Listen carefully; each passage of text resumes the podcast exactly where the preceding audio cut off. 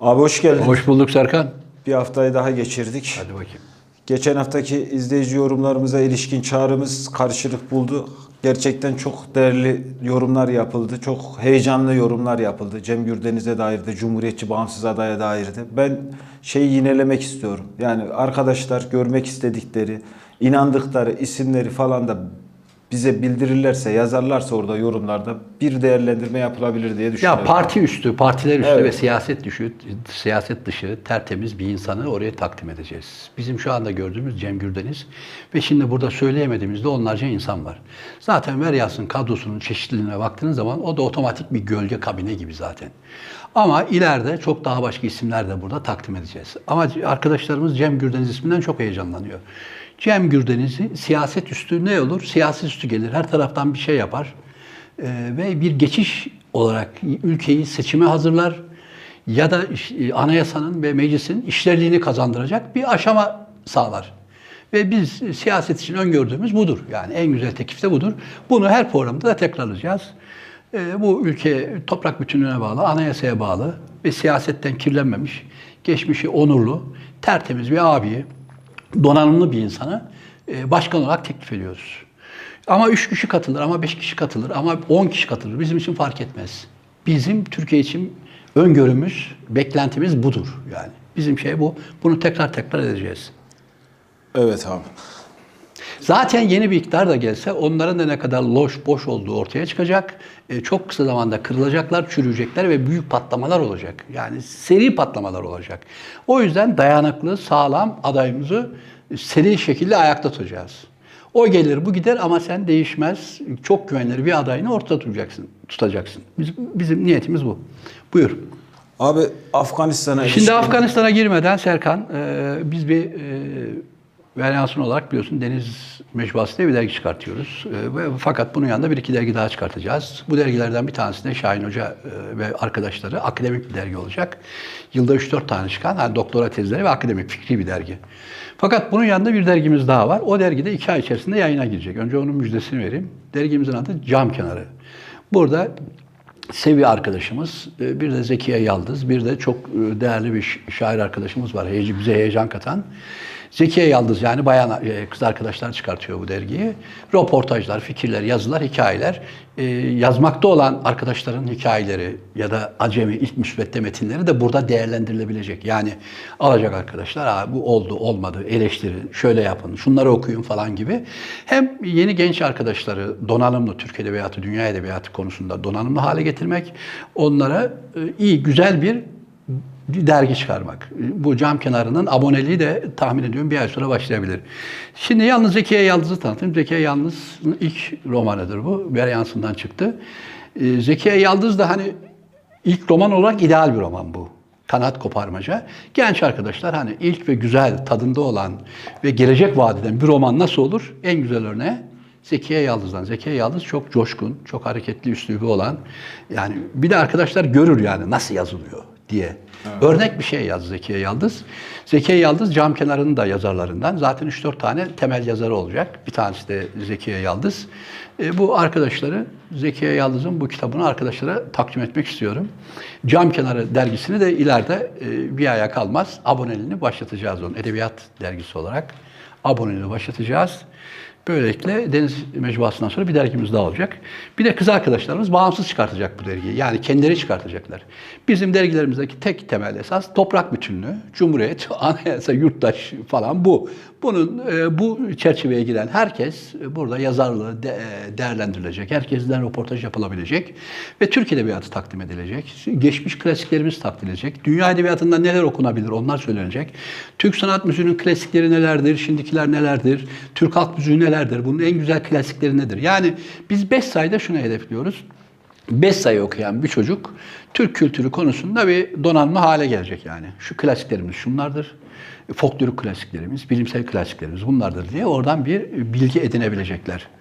Sarsılmaz ve sarsılmaz kendine güvenen cumhuriyetçi bir nesil için bize önce genç kalemler lazım. Edebiyat dergileri de kalemlerin büyüdüğü yerdir. Yani yazarların yeridir. Ayrıca bu dergiler ayda bir ve iki sefer toplantı yapacak. Genç arkadaşlar toplantıya gelip burada yazarlarla da çatır çatır konuşabilecekler. Edebiyat etrafında konuşabilecekler. Kanat koparmaca, yani bu dergi nasıl bir dergi derken Jale arkadaşın şiirlerini belki biliyorlardır. Ama Jale'yi tanıyacaklar. Ama Zekiye Yaldız gibi. Mihriban Önal, Mihriban var ama yani bu genç bir sürü arkadaşımız gelecek. Santroforlarımızdan biri Zekiye Yaldız. Görecekler. Allah çok güzel hikayeler yazıyor Zekiye. İnanılmaz güzel hikayeler yazıyor. İleride şahit olacaksınız. Buyur şimdi, nereden geldik? Allah utandırmasın, inşallah hayırlısı olur. Güzel abi, cumhuriyetçi bir nesil yetişecek. Cumhuriyetçi bir kaynağımız olacak. Cumhuriyetçi bir dükkanımız olsun. Bu abi, alan da çok boş kaldı. Entelektüel beslemenin de çok kısıtlı olduğunu görüyoruz artık. Bir de Serkan, dünyaya baktığın zaman ülkeler, milletler ve uluslar niye çöküyor? Birisi çökertiyor. Birisi ulusları parçalama, bölme, ameliyat ediyor. Evet. O yüzden Cumhuriyet'in toprak bütünlüğünü ve yurttaşı bir arada tutabilmek için önce bunun yazarları lazım. Buralarda toplanacağız. Çünkü bir de dikkat et, kiralık olduğu için fonlanan ve beslenen, ya iktidardan besleniyorlar ya dışarıdan fonlanan medyada sansür koyuyor. Şimdi biz çok sert eleştiriler yapıyoruz. Sağına da, soluna da, ilerisine de, gerisine de. Bu sert eleştirileri bir kere yapmak zorundayız. Cumhuriyet'in namusu için. Çünkü Cumhuriyet diye bir şey var, onu savunacağız. Cumhuriyeti savunduğumuz ve herkesin hakkını savunduğumuz için de oraya da, buraya da, şuraya da eleştiriler gönderiyoruz. Bu eleştirileri gönderince de orada da arkadaşımız olmuyor, burada da dostumuz olmuyor, burada yalnız oluyoruz. Yalnızlığımıza çok da güveniyoruz. Çünkü biz kendimize güveniyoruz. Yani yalnız olduk, biz dışla... Hayır, böyle bir şey yok. Biz yalnızsak birbirimizi de besleyeceğiz. Küçücük dergilerimiz, burada küçük YouTube kanalımız, küçücük Veryansın sitemizle bir yıl içerisinde nasıl orta ölçekli bir hale geldik. Yayınlarımız, bilmemlerimiz. Bu böyle seri şekilde devam edecek. Şimdi hemen buralarda fazla şey yapmayalım. Buyur.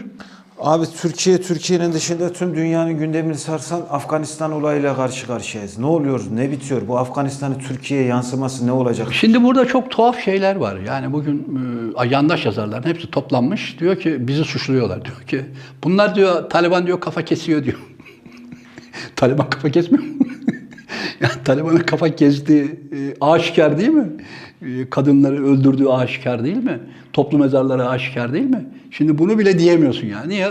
Orada nasıl AKP iktidarı bir gizli el tarafından iktidara getirirken ne dendi? Bunlar fundamentalist, yani köktenci İslamcı değil. Bir gömlek değiştirdiler ve ılımlı. Şimdi dikkat edin, aynı ılımlı Taliban için yapıyorlar. Bu ümmetle, bilmem neyle, bu şeriat laflarıyla bu iş olmaz. Ulus devletleri bir arada tutabilmek için ortak kimlikler lazım. Bir kere burada bir milli kimlik söz konusu değildir. Bundan anlaşılan. Milli kimlik olabilmesi için bir konsensüsün, yani meclisin olması lazım ve seçimin olması lazım. Meclisin de seçimi. Taliban'ınki şura, ulema. Ulemayı kim seçiyor? Kendileri seçiyor. Tepeye 20 tane adam seçiyorlar. Bakanlar Kurulu, konsey, ne dersen de bir ekip. Ama ulema kendinden dokunulmaz.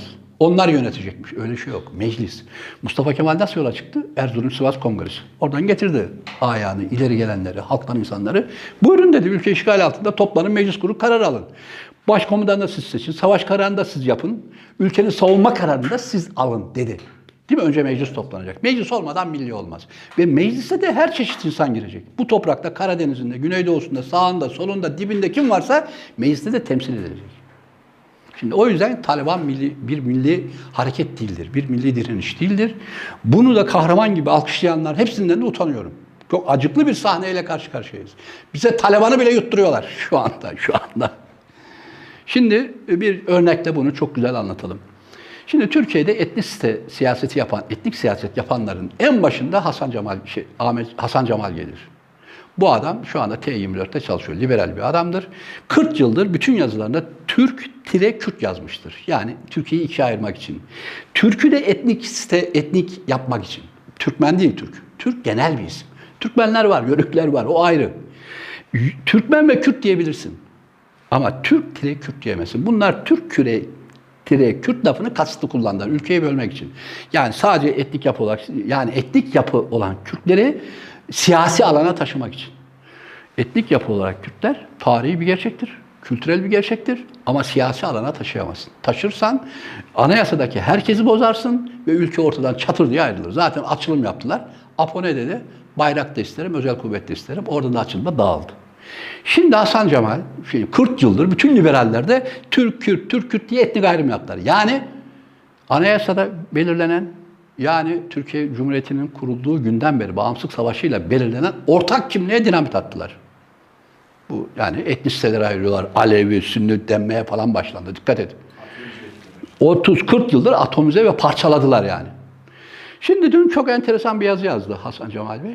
Bu zamanında Afganistan'da bulunmuş ve hatıralarını yazıyor. Diyor ki işte orada komutanlarla görüştüm diyor.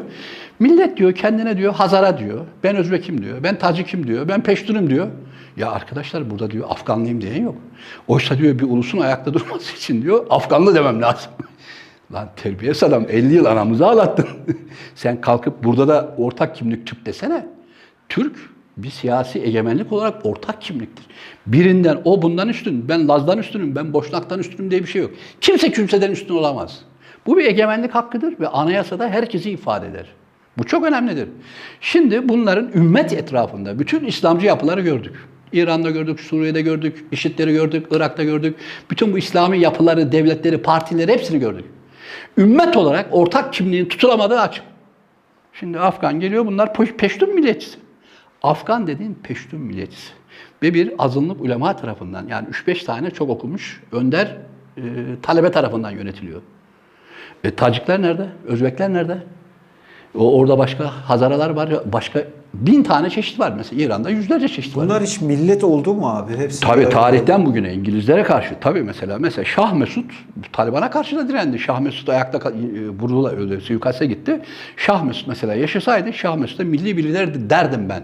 Şah Mesud'un hani iç savaş sürecinde Şah Mesud önemli bir liderdi. Önce onu öldürdüler. Dikkat edin. Önce milli liderleri öldürüyor. Sonra ya etnik liderler kalıyor ya da mezhep liderleri kalıyor. Amerika'da gelip bunları dayatıyor. İkincisi bu Amerika ile bir anlaşma olduğu açıktır. Bu yarın bugün ortaya çıkacak. Şu anda bizim aldığımız bilgiler, yaptık toplantılarda, gizli toplantılardaki dokümanlar okuduğumuzda da anlaşma olduğu kesin. Fakat onların hani bu kadar 300.000 kişilik Taliban ordusunun birden çözüleceğini tahmin etmiyoruz gibi bir takım laflar ediyorlar. Ya bilemiyoruz. Ama oradan da şunu öğrendik. Biden'ın açıklaması. Bu açıklama tarihe geçmiştir. Ya 300.000 kişilik orduyu yedirdik, içirdik. Üniforma verdik, maaş bağladık ama bir günde savaşmadan dağıldılar. Bu neye benziyor? Bu 15 Temmuz gecesinde FETÖ'nün askerlerine benziyor. FETÖ o 40 yıldır üniforma verdi, sınavlarda sorular çaldı. 90.000 dediğimiz rakam. Yani orduyu ele geçirdi, hakimleri ele geçirdiler ama bir gece savaşmadan dağıldılar. Yani seni Amerika hazırlarsa, arkanda gizli bir güç varsa senin ruhun olmaz. Üniforma giymekle ordu olunmuyor. Üniformayla ordu olmaz. Türk milletinin üniforması derisindedir. Şu anda ben savaş başladığı zaman ben de askerim, sen de askersin, herkes asker. Yani Biden seni giydirecek, Avrupa seni giydirecek, düşünce kuruluşları seni giydirecek, sana maaş verecek, FETÖ verecek, öbür verecek.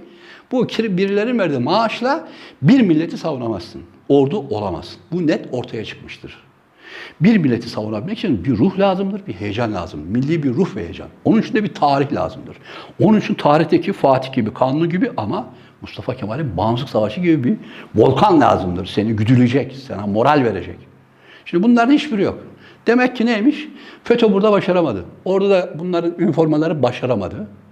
Ve bir günde şaşkınlık dile getiriyorlar. Tabii bütün bu şaşkınlıkları da olduğuna inanıyorum ben. Yani diplomatik hile, burada bir şeytanlık var yani bir hinlik var. Anlayamıyoruz yani ne olduğunu anlayamıyoruz. O yüzden esas olan ortak kimliktir. Şimdi bunlar bize Suriye'de olanlar, Irak'ta olanlar, Tunus'ta, Mısır'da ve şimdi Afrika'da, Libya'da hepsinde olanlarda ne oldu?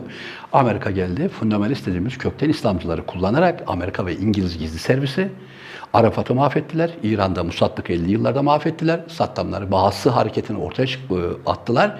Ve Türkiye'de ılımlı İslam diye fundamentalist İslam ve ılımlı İslam'ı birleştirip Türkiye'de Cumhuriyet'in kurumlarını yıktılar. Açık mı açık? Ama hiçbiri ortak bir kimlik, ümmette anlaşamadılar. İslam falan dedikleri şeyde. O yüzden biz burada Veryansın'da Cumhuriyet'te bir mevzi kuruyoruz. Cumhuriyet ve anayasaya dayalı, toprak bütünümüze dayalı. Bu bizim ortak kimliğimizdir. Türk bizim ortak kimliğimizdir. Egemenlik hakkımızdır. Anayasanın 1. maddesindedir. Bu iddiamızın ve bu fikrimizin ne kadar doğru olduğu tüm dünya tarafından. Ki kaşarlı liberaller bile ortak kimlik arıyor. Dikkat et. Yani sen etnik ameliyat yapmışsın, Kürt demişsin, Alevi demişsin, bunlar hak, özgürlük, mezhep falan demişsin. 40 yıl Türkiye'nin anası ağladın. 10 binlerce Kürt çocuk ölmüş. Askerimiz ölmüş, şehit olmuş. Ve şimdi ortak kimlik. Belki de tabii bunlar ele verir talkımı da buraya gelir yine etnik konuşur yani. O ayrı bir şey. Bunların çünkü karakteri belli, tineti ortada insanlar. Afgan Savaşı bize Cumhuriyet değerlerinin ve ortak kimliğimizin ortak heyecanlarımızın ve ortak ideallerimizin ne kadar önemli olduğunu ortaya koydu. Şimdi geçen haftaki seri yaptığımız konuşmalardan Taliban nedir? Peştun milliyetçisi ve bir Selefi dediğimiz modern dünyayı reddeden sahabe dönemindeki, aslı saadet dedikleri sahabe dönemindeki, peygamber dönemindeki yaşanmış hayatın aynısını yaşamak, televizyonları et, yürüyüşleri et, giyim, kuşam, her şeyi reddeden, kültür ve medeniyeti reddeden bir anlayış. Şimdi bu anlayış Türkiye'de Menzil tarafından ve bu anlayış İsmail Ağa tarafından 1 milyona yakın çocuk şu anda Taliban gibi Sibyan mekteplerinde. Taliban'ın da kökeni bu medreselerdi. Ve şimdi burada da 1 milyona yakın bir şey var. O yüzden bu lafı çok uzatmadan buradan çıkartılacak ders ortak kimliktir. Şimdi İzmir'de dün bir haber çıktı. Mülteci okulları kurulacak diye. Yani şimdi bilmiyorum, haberin sıhhatli hakkında da çok bilgim yok ama fikrimi söyleyeyim. İnsanlar buraya gelir. İstediklerinin bir askerlikten mühendisliğe kadar her türlü okulu okuyabilir. Her türlü okulda kurar, sonra kendi memleketlerine giderler. Ama sen bu ülkede kalacaksan oradaki okul, mülteci okulu bu ülkenin ortak kimliğinin dersini vermeli. Yani oradaki çocuklar önce eğer geldi bu ülkede yaşayacaksa, yani bu ülkede mühendis olacaksa, bu ülkede öğretmen ve doktor olacaksa bu mülteci okullarından, bu ülkenin ortak kimliğinin orada öğrenmeli. Milli güvenlik dersi olur, cumhuriyet dersi olur, tarih dersi olur. Kanuni'yi tanısın, Fatih'i tanısın, Çanakkale Savaşı'nı tanısın, İstiklal Savaşı'nı tanısın, değil mi yani? Bu olmadan olmaz. Ümmetle tutamadığınız ortada. Bir Müslüman kardeşim gel sen de bu okula git. Aa işte biriniz bu mezhep, biriniz şu mezhep, biriniz etnik milliyetçi, girin birbirine. Şimdi o Karmak mı neydi o? Babrak Karmal, şu Sovyetlerin geldi, ihtilal şey yaptı, Afganistan'a koydu. Babrak Karmal, unuttuk tabii eski şey. Şimdi bu adam geldi, bu ona halk domuz dedi yani. Sovyet hani halkta Müslüman olmuş, bu adama domuz dedi. Fakat Amerika besledi, Suudlar besledi. Orada bir mücahit hareketi meydana geldi ve Sovyetleri şey yaptılar, attılar. Bu dünya çapında bir şeydi, Sovyetler çekildi. Herkes dedi ki, aa ne güzel Sovyetleri, mücahitleri kovdu, artık burada bir devlet kuracaklar, milli bir devlet kuracaklar. 7-8 tane mezhep, Rabbanisi, hikmetkarı, öbürü, hiçbiri anlaşamadı aralarında. Anlaşamadıkları için savaş başladı. Yani sen Sovyetleri def etmişsin, ne güzel otur memlekette, kur meclisini hep beraber anlaşın. Anlaşamadılar. Bak sorun da burada. Mesela Türkiye'den örnek verelim, haşa Allah korusun öyle bir şey olmaz. Ama yani örnek de kötü örnek. İsmail Ağası, Menzil, iktidar oluyorlar, anlaşamıyorlar, FETÖ'sü. Laikliği çektiğimiz anda birbirlerine giriyor. Laikliği çektiğin zaman hepsi birbirine giriyor. Halk dedi ki, bak halk, Sovyetlere ve komünizmden iğrenen, nefret eden halk, Babra Karmal'a da domuz diyen halk, ya verin şu domuzu, alın şu 7 keçiyi. Çünkü bunlar dedi, bu keçiler dedi bir aralarında anlaşamıyorlar. Tarihin hiçbir döneminde mezhepler, cemaatler ve tarikatlar aralarında anlaşamazlar. Mesela Türkiye'de FETÖ ile İsmail Ağa, FETÖ ile Süleymancılar, FETÖ ile Menzil, Menzil ile İsmail Ağa, İsmail Ağa ile öbürü. Hiçbiri aralarında anlaşamazlar. Bunların arasında birlik duygusu yoktur. İslamiyet tevhid din o dedikleri halde. Sorun da buradadır. O yüzden mülteci okulunu açıyorsunuz. Önce ortak kimliği vereceksin. Ortak kimlik nedir? Bağımsızlık savaşıdır. Bağımsızlık savaşını öğrenecek. Senin çocukların da. Bu lafı nereye getiriyorum? Türk okullarında şey kaldırıldı ya, andımız kaldırıldı. Herkes ne kadar ırkçı, faşist. Lan terbiyesiz adam, İngiliz kraliçesine yemin etmeden İngiliz olamıyorsun. İngiliz okulunda da okuyamıyorsun. Yani orada vatandaş olacaksan. Dışarıdan misafir okursun. Ne yapıyorsun? Kanada'da okurken İngiliz kraliçesine yemin ediyorsun. Kanada'ya. Ya da Yeni Zelanda milletler topluluğu neyse, İngiliz milletler topluluğunun her yerinde İngiliz kraliçesine donuna yemin ediyorsun. Ben buna bağlıyım diye. Türkiye'de de bir ortak kimliğin olacaksa Türk'üm diyeceksin. Bundan da gocunmayacaksın. Amerikalı dediğin gibi, Fransız vatandaşı olduğun gibi, Rus dediğin gibi Türk diyeceksin. Bundan gocunmayacağız. Buradan bu son Afganistan'daki son olaylardan bize öğreteceği ortak kimliğimize daha çok sarılacağız. Her türlü mezhep olabilir, her türlü tarikat olabilir, her türlü cemaat olabilir ama ülke savunmasında ve ülke meclisinde ortak kimlik dediğimiz Türk kimliği. Bir de son 30 sene fundamentalist İslam dediğimiz İngiliz istihbarat. Bernard Lewis kullandı bunu. Ünlü bir tarihçidir. Bizim İlber hocalar bu tarihçiyi çok sever. Çok da güzel Atatürk üzerine kitap yapmıştır. Ama Hin oğlu Hin'dir. İngiliz istihbaratına fundamentalist İslam lafını öğreten budur. Sonra Haşhaşi'yi İngilizlere ve Amerikalılara öğreten budur. İngiltere dedi, sonra Amerika istihbaratına geçti.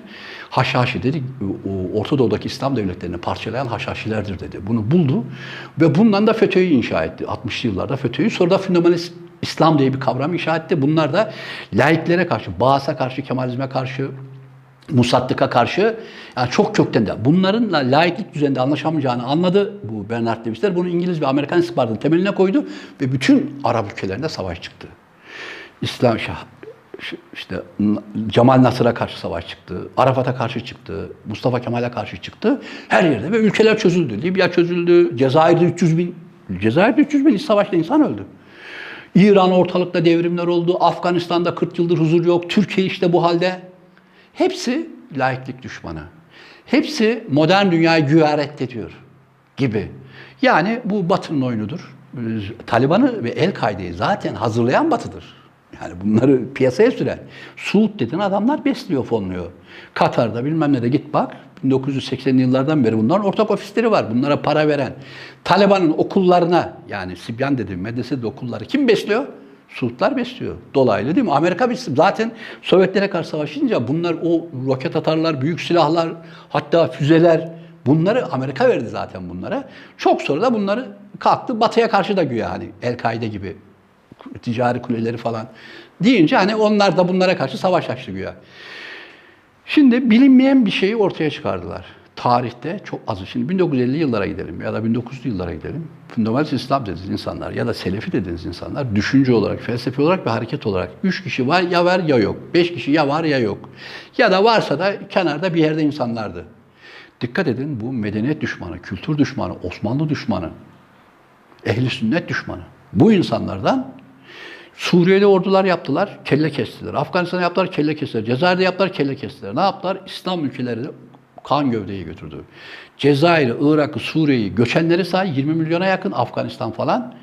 Kellesi kesilip öldürülenleri say 4-5 milyon. Yani rakamlar da ortaya. Çeçenistanlar da say. Oralarda İslam hareketler büyük savaşlar evet, verdi evet. Ama oralarda Müslümanlar öldü yani. Büyük miktarda öldü. Şimdi bütün bunlar nedir? İşte Fundamentalist İslam'ın başımıza neler açtı? Artık ders çıkartalım. Cumhuriyeti korumak, toprak bütünlüğümüzü korumak zorundayız. O yüzden bu ülkede okul açacaksa, mesela Sibyan mekteplerinde de bunu yapın. Tarikatlar Sibyan mektebi yapıyor ya, Atatürk ve Cumhuriyet düşmanı yetiştiriyor. Yapmayın. Niye yapıyorsunuz? Ortak kimliğimiz nedir? Bize onu söyleyin. Ortak kimliğimiz Gavsül Azam ya da rabıta kurmak, şeyhimizle rabıta kurmak mı? Sen Gavsül Azam, Raşit Erol'a kuruyorsun rabıtayı, öbürü Mahmut Efendi'ye kuruyor. Yani rabıta değil, gözlerini kapatıp ona dua ediyor, gece işte kalkıp yapıyor, gözünün önüne getiriyor falan. Şimdi ne oluyor? Mezheple, etnik yapılarla 40 yıldır çok konuşmaya başladık. Habertürk mesela sadece 15 yıl etnik yapı konuştu. Altın sınıf milliyetçiler çıkardı, değil mi? Bunları çok konuşmayalım. Etnik yapılar bu ülkenin zenginliğidir. Lazıydı, Boşnaydı, Kafkas'tan gelendi, Arabıydı. Hepsi birinci sınıf insanlarımızdır ve bir abimizdir, babamızdır, dedemizdir. Ve bu ülkede Cumhurbaşkanı da olabilirler. Her haktan da, her şekilde eşit fırsatla yararlanabilirler. Bu başka bir şey. Kültürel gerçeklikleri, tarihi gerçeklikleri çok büyük zenginliktir.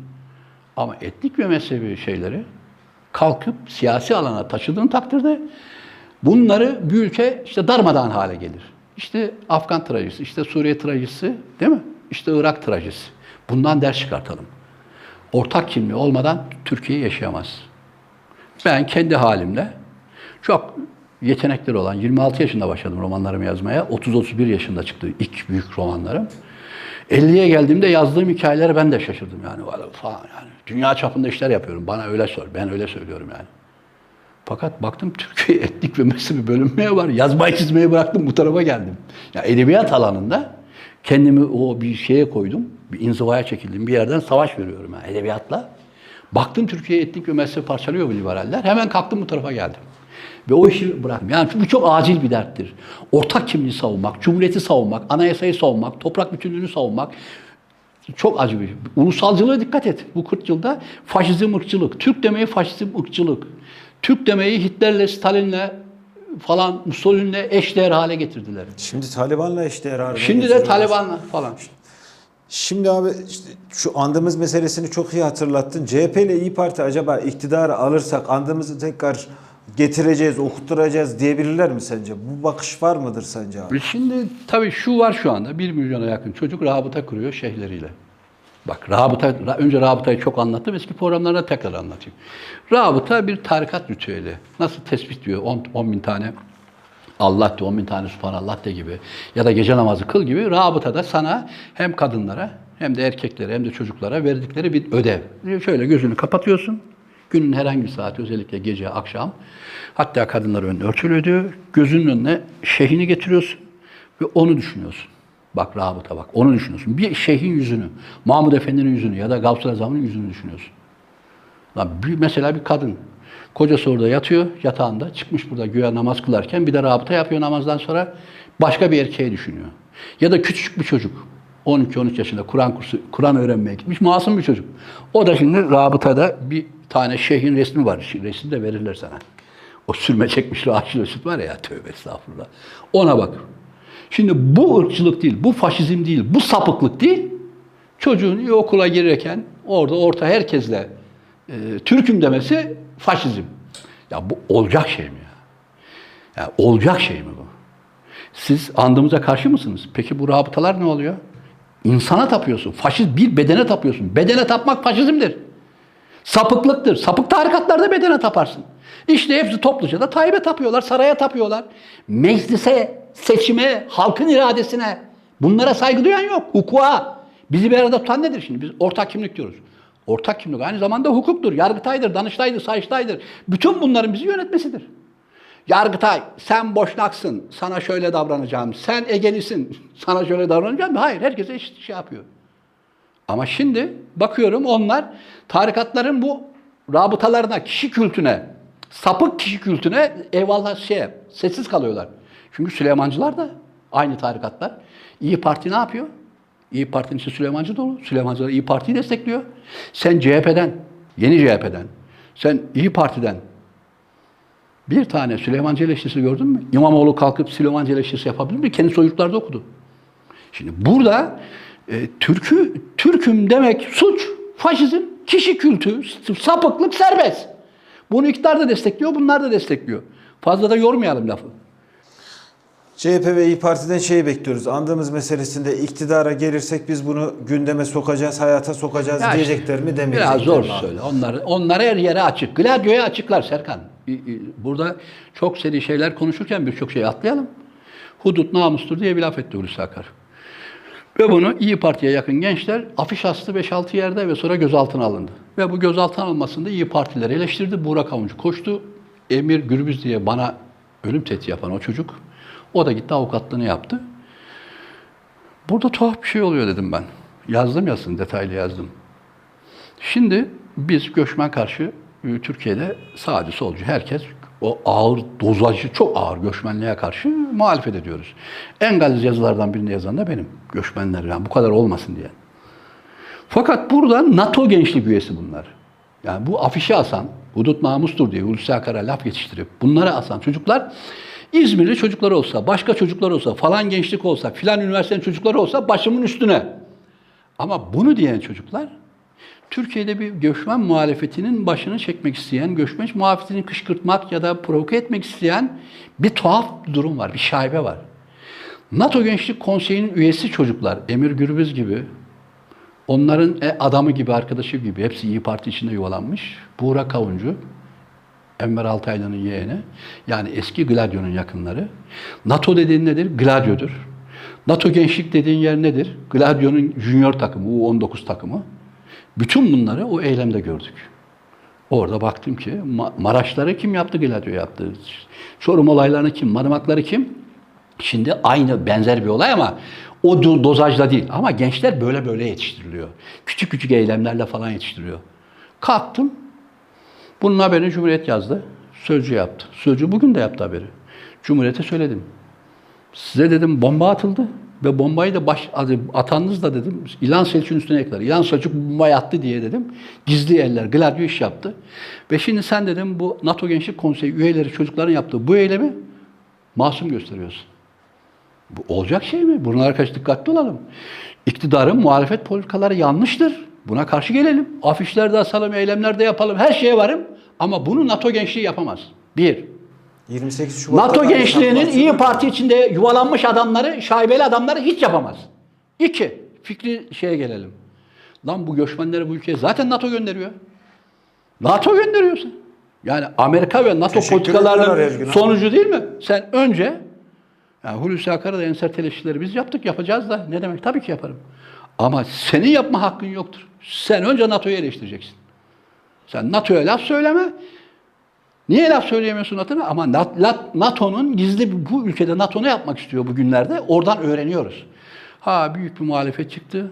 Göçmenlere karşı büyük bir muhalefet çıktı. Bu muhalefetin önüne de biz NATO gençliğine getirdik. Türkçü çocuklar bozkurt şartı yapıyor. Bunların da kökleşmiş bir tarihi var. Bunlarla bir taraf yapıp bir iç kutuplaşma yapabilir miyiz falan gibi. Bunlar şimdi burada dikkatli olacağız. Genç arkadaşlara söylüyorum. Burada dikkatli olacağız. Buğra Kavuncu'nun içinde olduğu, Emir Gürbüz'ün içinde olduğu, NATO Gençlik Konseyi'nin içinde olduğu, hepsinin yuvalandığı, İyi Parti'nin içinde aynı şekilde FETÖ yuvalanıyor. Bahadır Erdemler orada duruyor. Aynı şekilde Süleymancılar yuvalanıyor. Lan tuhaf bir şey var orada. Bak dikkat et. Hepsi karşısında uyanık ve dikkatli olacağız. Aynı takta 28 Şubat'ta da yapıyorlar ya abi. 28 Şubat kararlarında 28 Şubat'a karşı biz karşı durduk, ettik falan söyleyen Meral Akşener, 28 Şubat'ın kararlarının altında imzası olan, yürütmenin başında olan, şimdiki geldiği süreçte nasıl bir bize tabii bir cümle bunu da söyleyeyim. Şimdi 85 yaşında bu insanları içeri alıyorlar, Çetin Doğanları.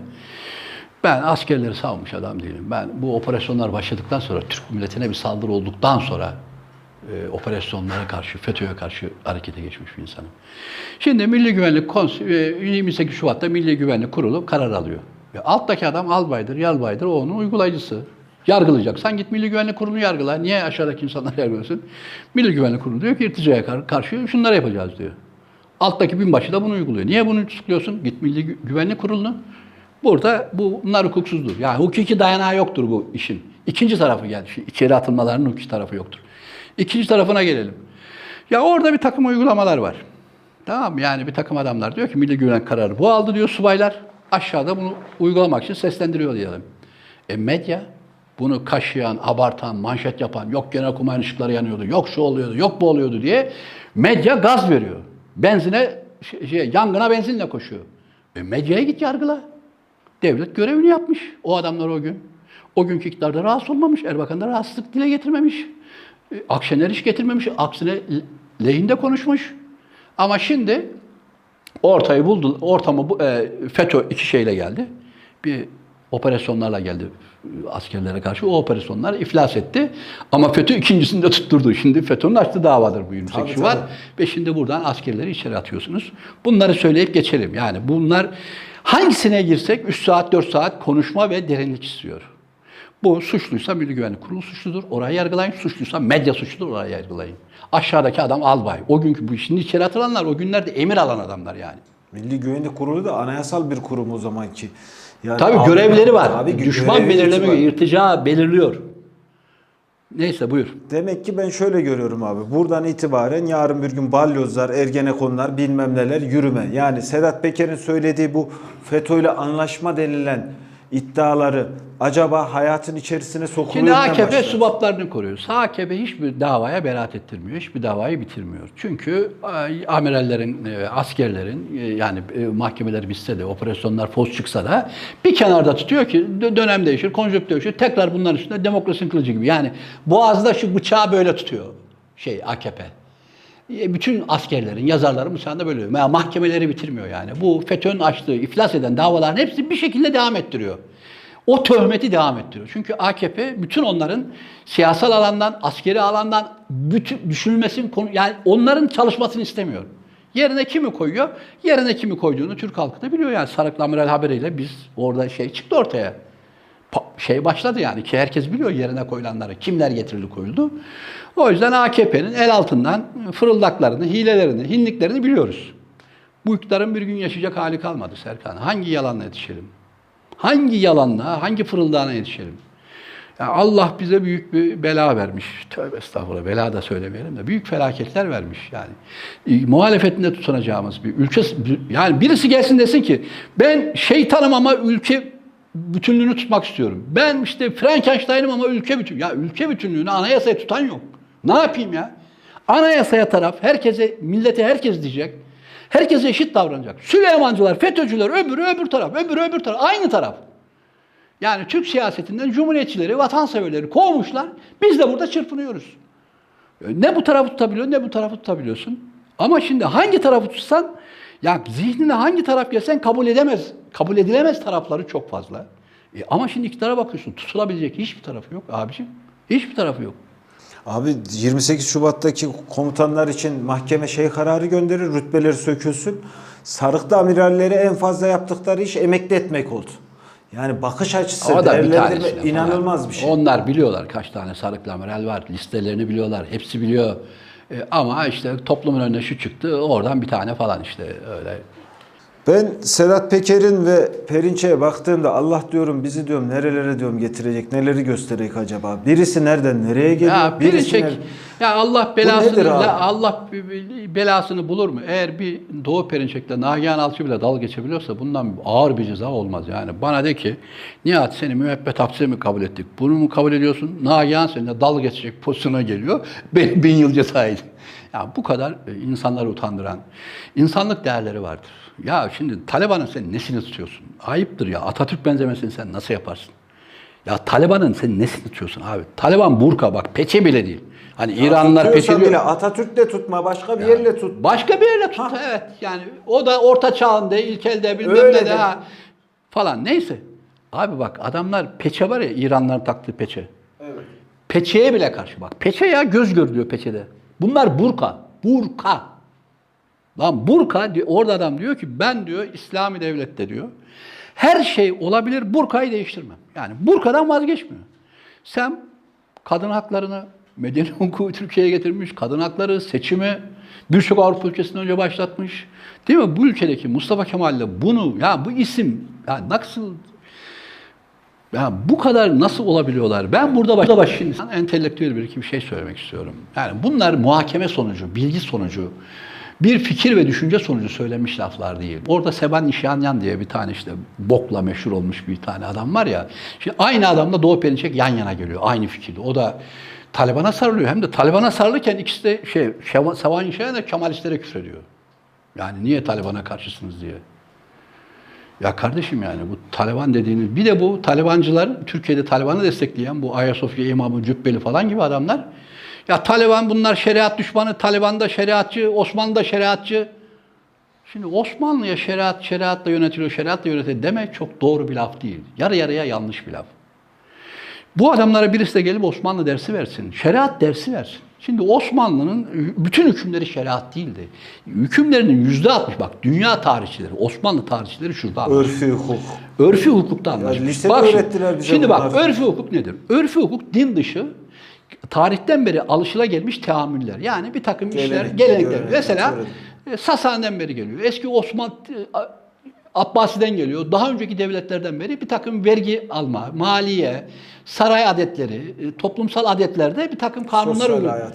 Bunların da, bu da çoğunluktadır. Şimdi mesela örfü hukuka göre bir sürü şey sayayım sana. Mesela sarayın kendisi Kur'an'da yok. Saray inşa etmiş. Babadan oğul Kur'an'da yok. Babadan oğul devam ediyor.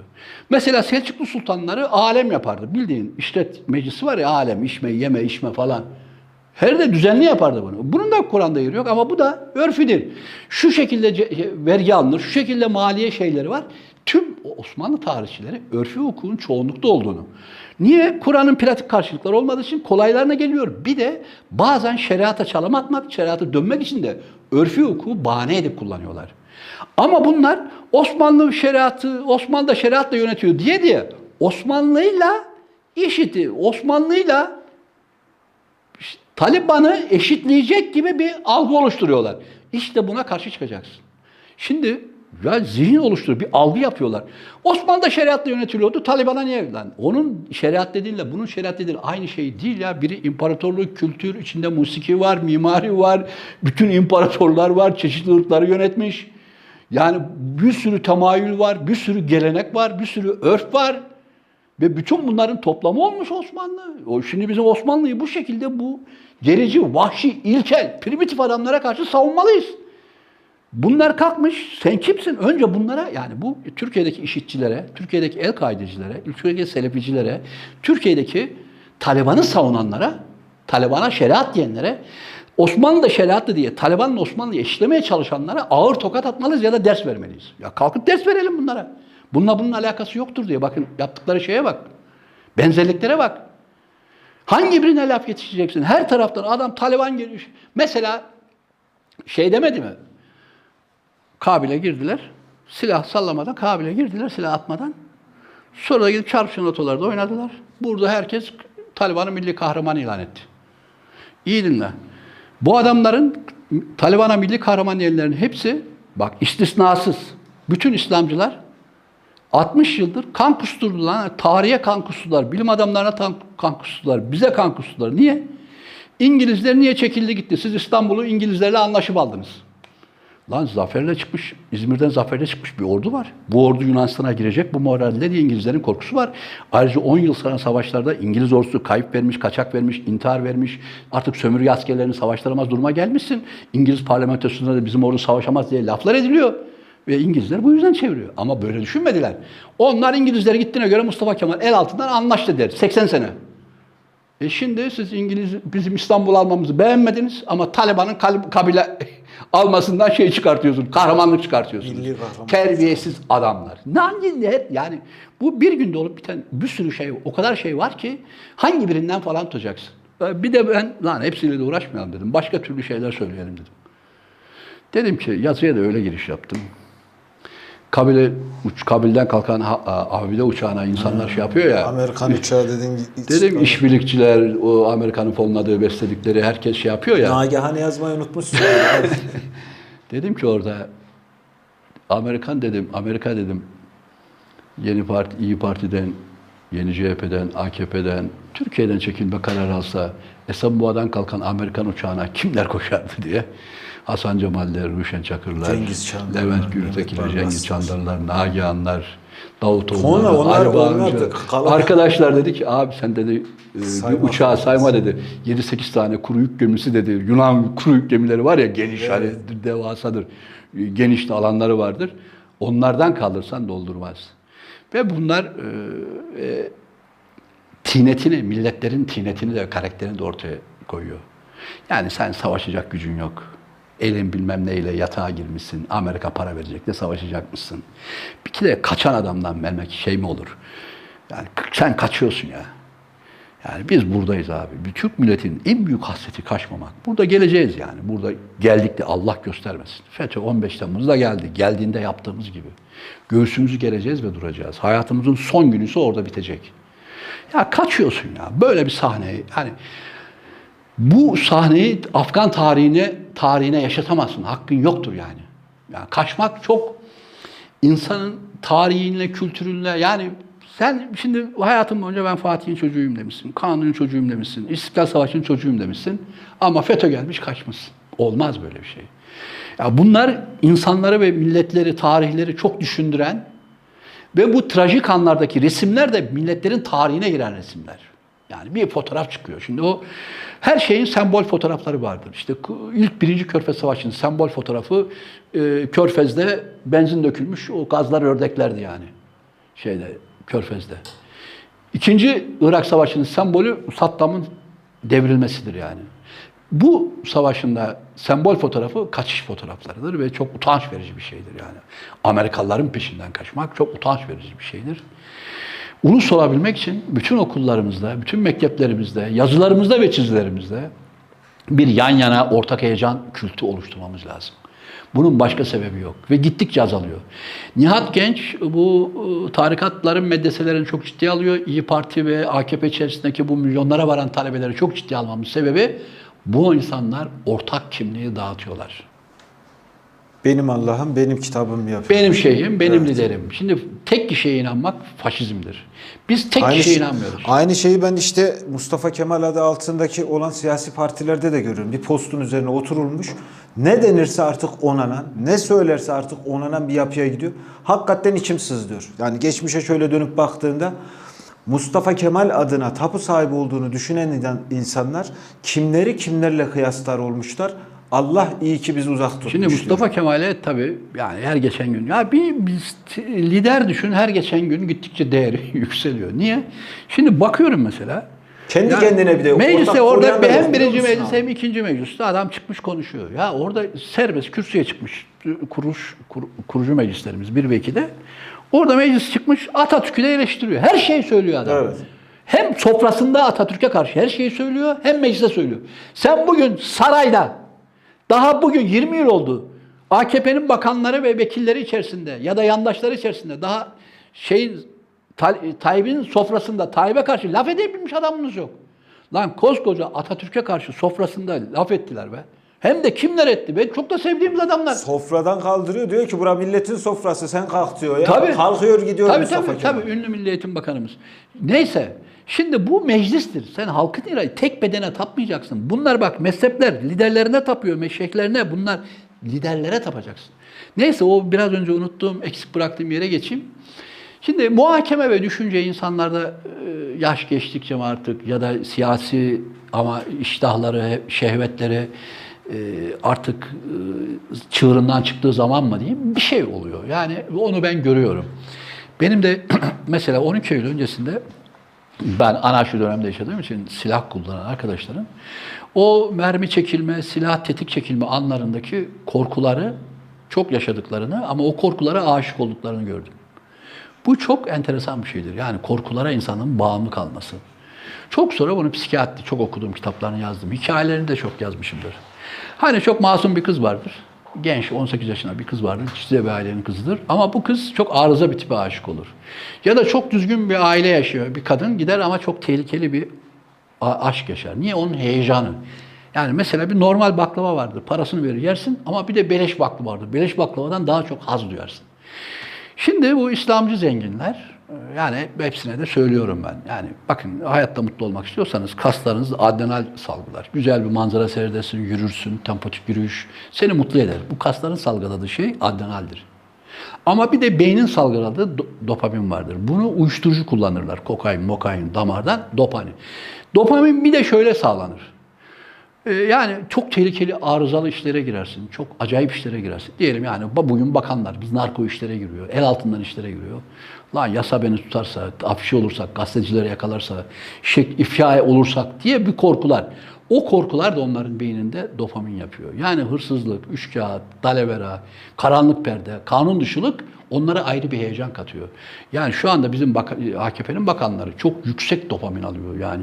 Yakalandık şey olacak gibi.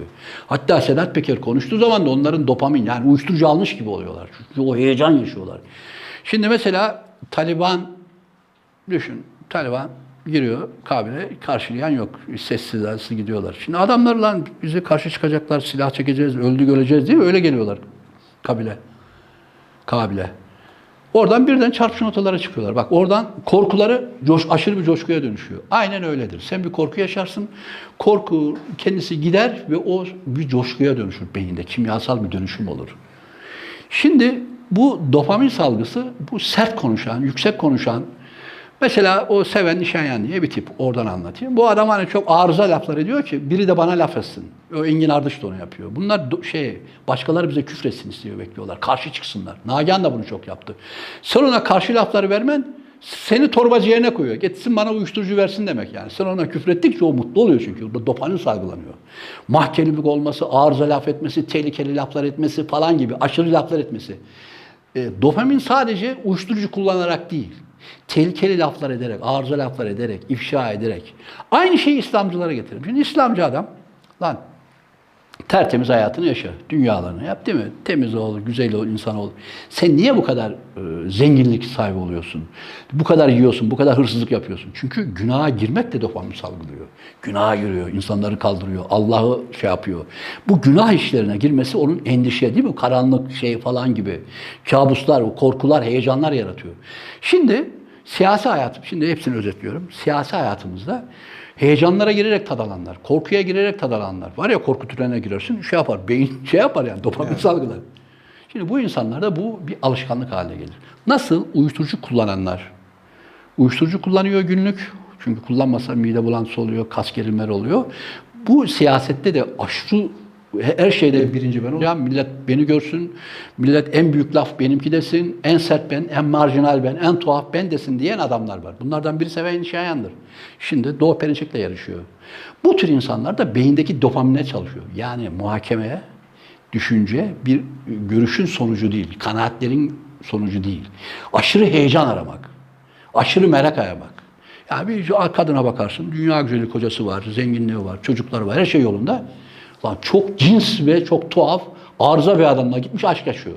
Çünkü beyin onu istiyor. Çünkü dopamin şöyle bir şeydir, seni çok mutlu eder. Öyle bir mutluluk verir ki tüm dünyanın daha yaşamış en mutlu adam hissedersin kendini. Ve bir kere yaşadıktan sonra da hep onu olmak istersin.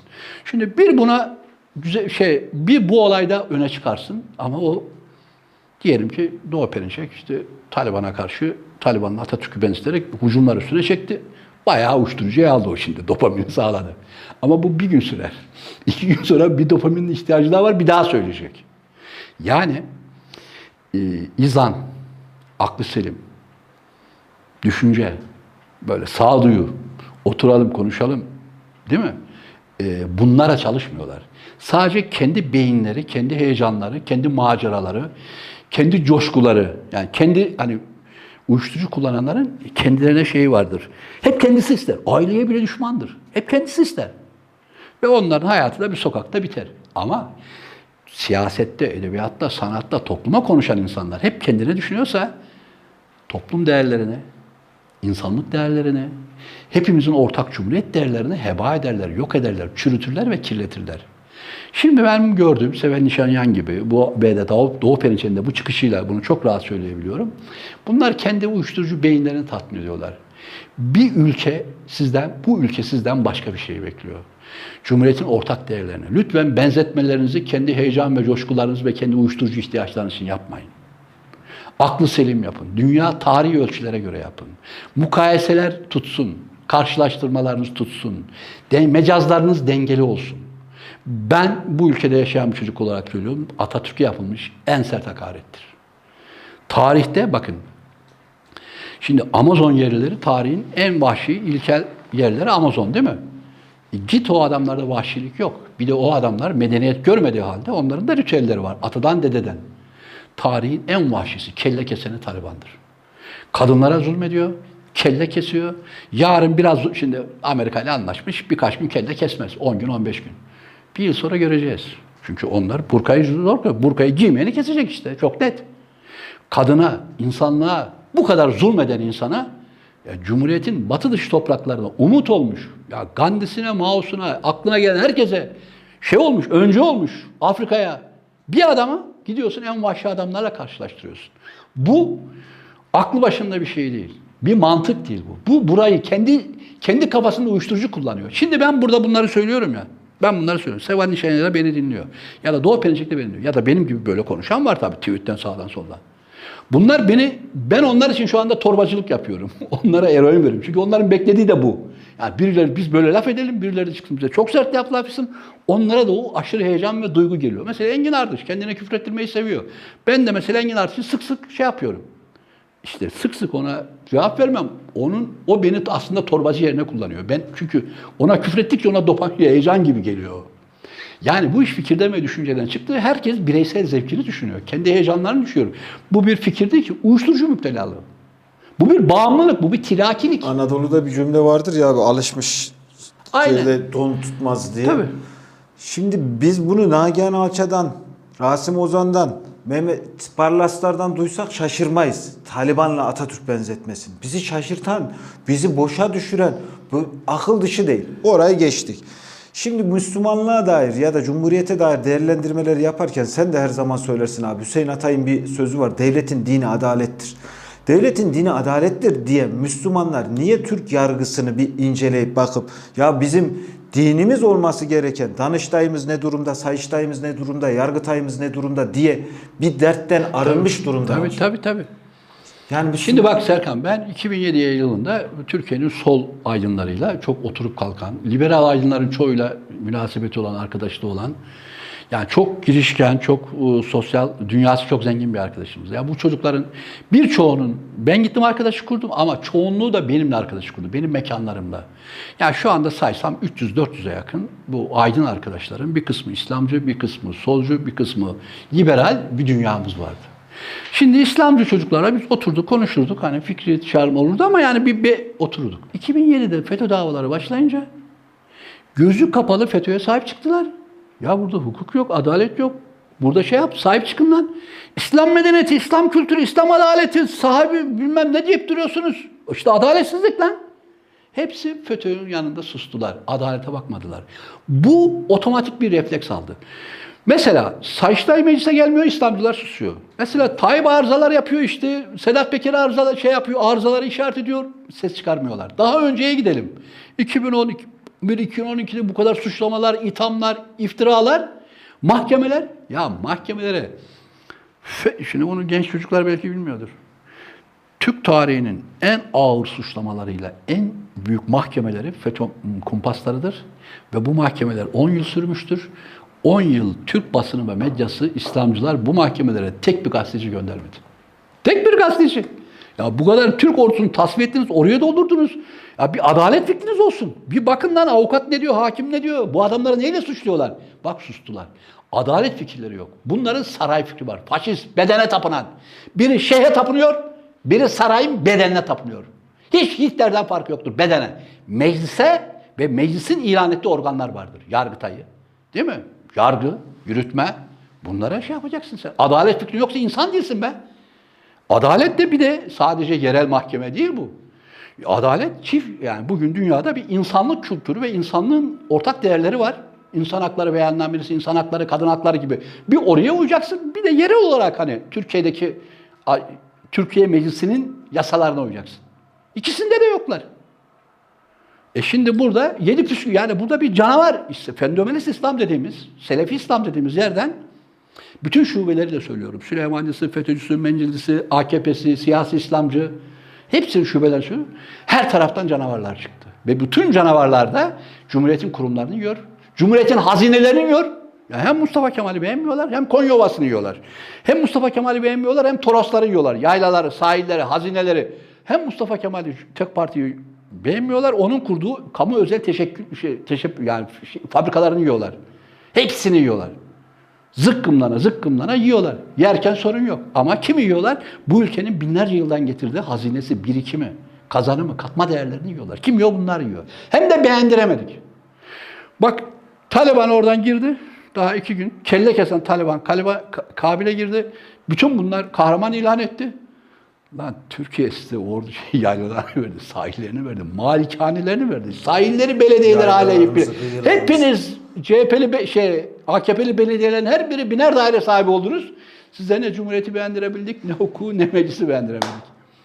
Büyük bir canavar ortaya çıkmıştır. Bunun çok şu anda Türkiye'deki genç nesil şaşırmakta haklı. Çünkü çok büyük bir canavar ortaya çıktı. 100 başlı, 50 başlı bir siyasi canavarla uğraşıyoruz. Bu insanlar da bak, bu siyasi İslamcılar da arkadaşlarım olduğu için söylüyorum. İktidara gelmeden ya da iktidarın ilk yıllarında saf, masum, temiz insanlardı. Ama paranın bozucu gücü, paranın dağıtıcı ve mahvedici gücüyle dini bozdu, sessiz kaldılar. Allah'ı bozdu para, sessiz kaldılar. Para hepsini, argo anlamıyla para hepsini bozdu. Hepsini bozdu. Ya Kur'an'ı bozdu ya. Allah anlayışını bozdu. Ve bunları biz gözümüzün önünde... Ya şimdi ben diyorum kendi kendime, ya Nihat niye gelip orada YouTube'da konuşuyorsun? Kalk bunların romanını yaz. Samimi söylüyorum ya. Hepsini tanıyorum ben. 5 kuruşa 10 kuruş. Abi helale harama dikkat eden, eşitliğe kardeşliğe dikkat eden, bunun için ağlayan çocukların hepsi şimdi binlerce dairenin üstünde, hepsi haram üstüne haram. Ve bundan hiç utanma ve arlanma yok. Ve bunun bir de bir türü yok. İsmail Ağası ayrı, Süleyman Ağası ayrı, menzile ayrı, diyanete ayrı. Abi geçen haftaki programımızda Recep Tayyip'in eleştirisini ya da Recep Tayyip'ten sonra da Cumhuriyet devam edecek eleştirilerin ya da değerlendirmelerin karşısında Abdülkadir Selvi, Sedat Peker'in deyimiyle düşkün dediği yazar şeyi söylüyor abi. Ya bunlar diyor ellerinden gelse diyor Recep Tayyip'siz diyor bir Türkiye hayal ediyor. Bak hayal etmemizin bile önüne ambargo koyuyor. Bu ne demek abi? Bu sözü korkunç, nereye koyacağız? Abi korkunç bir şey. Şimdi mesela bütün yandaşlar anlaşmış gibi diyor ki bunlar diyor Tayyip Erdoğan Bey'i diyor devirmeye çalışıyor. E tabi ne var bunda? Demokrasi olacak, seçim gelecek, devireceğiz. Tayyip Erdoğan da başkasını devirdiği gibi. Yani Tayyip Erdoğan'la Türk milletini eşdeğer tutuyor. Türkiye'yi bir tapınak yapıyor. Tapınağın başında kutsal bir şey var. Peygamberani, Mesih'i bir güç var. Biz Türkiye değil abi. Türkiye Cumhuriyeti'nin gücü, yapısı meclistir. Meclis Seçimle herkese bu hakkı vermiştir. Bu seçimle sandıkla gelen de herkese devirir. Ne var bunda? Bu bizim doğal hakkımız. Bizim bu doğal hakkımızı vatan hainliğine bak. Bekaya karşı. Türk milletinin bekası Tayyip midir? Yani mesela Fatih yatağından gelse, mezarından gelse, Kanuni mezarından gelse, Alparslan mezarından gelse Tayyip diyecek ki benim bekama çalışacaksınız. Onlardan hesap soracak. Burada yüz binlerce şeyin, bir tarihin hakkı var. Bu topraklarda doğan herkes Tayyip'le eşit haklara sahiptir. Şimdi Hakkari'de doğan küçük bir çocuk, daha şu andaki 6 aylık bebe gelecek ve Tayyip'in yerine Cumhurbaşkanı olacak. Ve biz de ona Cumhurbaşkanımız diyeceğiz. Ne var bunda? Sen değişmez, sallanmaz. Hitler gibi bir şey koyuyorlar bak. Doktriner, yani bir tapınma şeysi koyuyorlar. İşte beden koyuyorlar. Faşizm bedendir. Biz meclis ve yasa diyoruz. Cumhuriyet nedir? Cumhuriyet meclis ve yasadır. Halkın iradesiyle toplanmış insanlar, ülkenin her tarafından gelmiş her çeşit insanlar halkın iradesiyle gelirler, yasaları bilirler. Ona göre hareket ederiz. Ben şimdi bir bedene göre mi? Lan ben babama o kadar saygı göstermedim. Abilerime göstermedim. Ona göstermedim saygıyı. Onlara bile kendi şeyimi korudum yani. Ya saygımı gösterdim de yani onlara tapınmadım yani. Abim bana dedi ki gel dükkanın başına geç. Evet. Geçmem abi dedim, ben yazar olacağım dedim. Mesela reddettim onu. Herkes de böyle hani babasına karşı, abisine karşı, ailesi. Şimdi biz 80 milyon Tayyip'e tapınacağız kendiniz gibi. Bir de şey var orada da, bu da terbiyesizlik. Kendileri bunu söylerken hayal maaş alıyor. Yani. Hayır. Bunu söyleyen adamların hepsi Tayyip'ten maaş alıyor. Tabii. Ulan bari bize para gönder. Bize de şey var ya, Nasrettin Hoca'nın ünlü fıkrası. Adam çorbayı kaşıklıyor. öldüm. Her kaşıklayışında da öldüm diyor. Hoca diyor lan ver şunu biraz da biz ölelim diyor. O maaşları bize verin de biraz da biz Tayyip diyelim. Bunlarınki suç ortaklığının savunması diye düşünüyorum. Bunlar normal bir akıl değil. Yok, ikinci yani. Bir hayat kurmadıkları için. Bunun üzerinde de ayrı bir forum yapılabilir. Ha. Yani mesela insanlar kanunlara karşı, hukuka karşı bu kadar sert davranamaz. Çünkü bir hesap verme vakti vardır. O yüzden kendinden sonrakini, mesela kendisi ölürse de kendinden sonra çocuklarını düşünecek. Kendinden sonra partisini düşünecek. Taraftarlarını, kendinden sonraki hayatlarını düşünecek. Yani sadece sapık tarikatlar ben ölürsem hepiniz intihar edin der. Şimdi burada öyle bir sapık tarikatlaşma var ki Tayyip'in bedenine tapınma noktasında. Ya Tayyip giderse her şey bitti. Bunlar da bizi içeri atacaklar. Ya kardeşim niye? Kanun var, hukuk var. Siz de kanunlara, hukuka dikkat edip bugünleri Tayyip sonrasında düşünmeliydiniz. Demirel'in düşündüğü gibi, Atatürk'ün düşündüğü gibi. Mesela Atatürk kendinden sonra çocuk yaptırmadı. Eşine de bunu yaptırtmadı. Ailesine de, kız kardeşine de yaptırtmadı. Kasıtla yaptırmadı. Yumurtalıklarını aldı kız kardeşinin. 2. Atatürk, 3. Atatürk gelmesin diye. Mesela düşünmüş adam. Benden sonra biri gelir, Atatürk'ün torununun torunu gelir oturur diye. Çünkü ben diyor Cumhuriyet kurdum diyor. Seçimde gelsin insanlar. Tayyip de kendi anlayışına göre, İslami anlayışına göre kendinden sonrayı düşünmeliydi. Yandaş da düşünmeyiz, takipçileri bu da düşünmemiş. Biz bundan sonra bunlar bizi mahveder diye bir anlayış. Niye abi, hukuk hesap vermeyecek misiniz? Bu hırsızlıkların, bu yolsuzlukların hesabını mahkemeye vereceksiniz. Çok doğal bir şey. Yani çok doğal bu. Yani her insan gibi ben de şimdi bir vergi hususunu yapsam, birine laf atsam ki her gün mahkemeye gidiyorum, hakaret etsem cevabını vereceğim gibi. Ama onlar öyle bir dünya kurmuşlar ki Tayyip sonrası yok. Tayyip sonrası yok. Tayyip'in bedeni, dünyanın bedeni. Tayyip'ten sonrası kıyameti kim der? İşte o Amerika'da örneğini gördüğümüz, Hindistan'da örneğini gördüğümüz büyük gurular var ya, sapık tarikatlar. Hep beraber intihar edelim. Buna benziyor. Bu FETÖ tarikatı da böyle bir şey. Yani FETÖ'nün bedeniyle her şey. Niye donuna tapıyorlar, öpüyorlar? Çünkü onun bedeni, FETÖ'nün bedeniyle dünya aynı şey. Yani çünkü dünya dediğiniz kainatın imamı, bütün evrenin üstünde bu. Bu yıldızlar, mıldızlar, gökdelenler, jüpiterler, bunun donundaki bir şey yani. Bütün dünyanın sahibi olarak görüyor. Mesela Gavsül dünyanın sahibi. Hem sahibi ve hem bedeni. Yani bu felsefi gibi anlaşılacak ama ben size daha sahne anlatayım. Mesela dünyayı donu görüyor adam. Bütün dünyadaki varlıklar onun donu. Çünkü dünya onun varlığı. Şimdi bu sapık tarikatlar da var.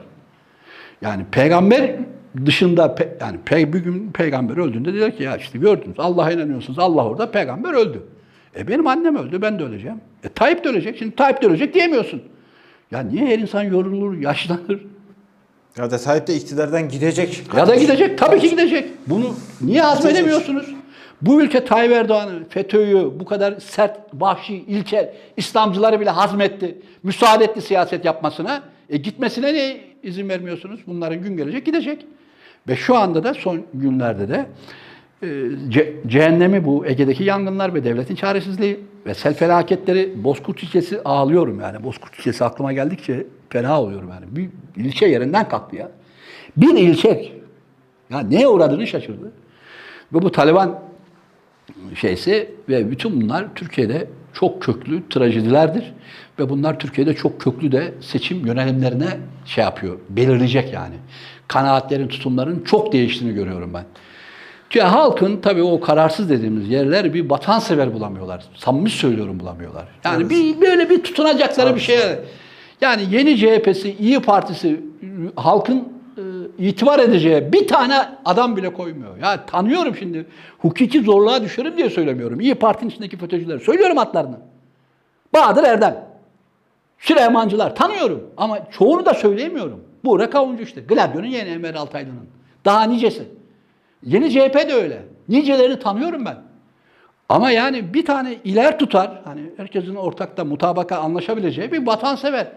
Ya şu adam para yemez. Toprak bütünlüğüne sahip çıkar. Yasaları ve anayasayı işler hale sokar. 10 gün işliyse, 3 gün işliyse hukuk deriz, adalet deriz. Böyle bir adam ortada yok yani. Bunlar da diyor ki bu canavardan korkup bizim canavar, 2 tane canavar var. Bu canavar 7 başlı, biz 5 başlı. Ondan kaçıp bize düşsünler yani. Allah büyük ne diyelim işte, çalışıyoruz, çırpınıyoruz, söylüyoruz, konuşuyoruz, Allah büyük diyeceğiz. Allah büyük. Son olarak abi Sedat Peker'in iddiasına geleceğim.